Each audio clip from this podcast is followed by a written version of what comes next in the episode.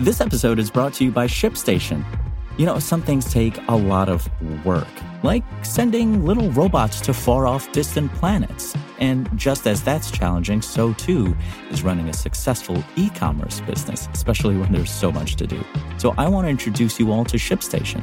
Now, I love using ShipStation because of its easy-to-use dashboard, which makes managing orders and printing labels a breeze and super smooth. Oh, and the customer service is just out of this world. It's exactly what you need to help grow your business. Sign up for your free sixty-day trial at ShipStation.com slash tech news. That's ShipStation.com slash tech news. Hey, good afternoon from Engadget. It's Wednesday, November fourth. I'm Kyle Sauerhoefer, and here's what's happening in the world of technology. Presented by Raytheon Technologies, our nearly two hundred thousand engineers, researchers, and people with purpose are building the future today. We're pushing the limits of known science to go deeper into space, advance aviation, and build smarter defense systems that protect all of us here at home. That's the future of aerospace and defense. Learn more at R T X dot com. After a three-year run, the latest chapter in the Jason Voorhees story is coming to something of an end via I G N. Publisher Gun Media says it will release one final update for Friday the thirteenth, the game, before shutting the multiplayer Slasher Fest dedicated servers down.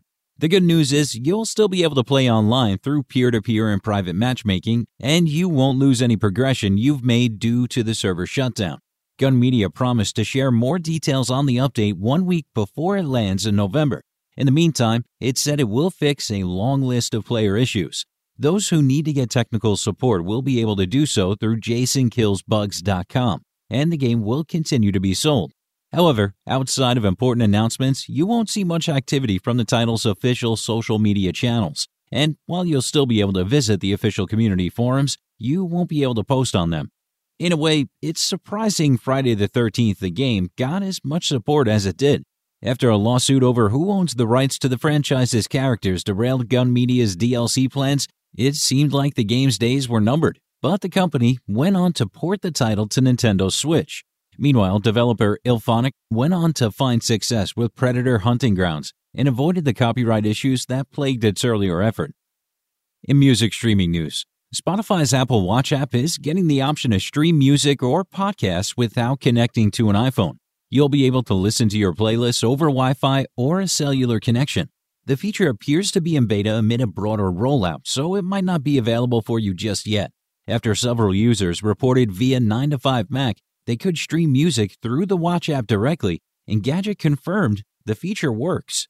As such, you won't need to have an iPhone close by to listen to your favorite tracks.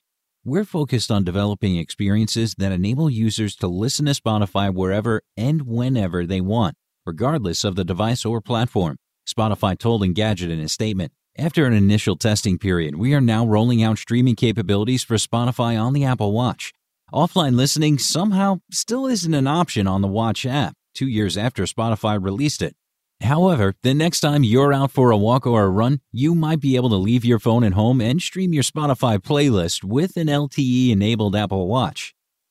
If you want to catch the latest tech news as it's happening, check out Engadget dot com or tune in again every weekday.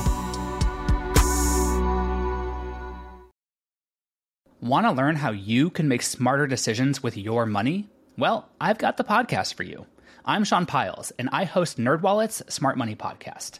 Our show features our team of nerds, personal finance experts in credit cards, banking, investing, and more.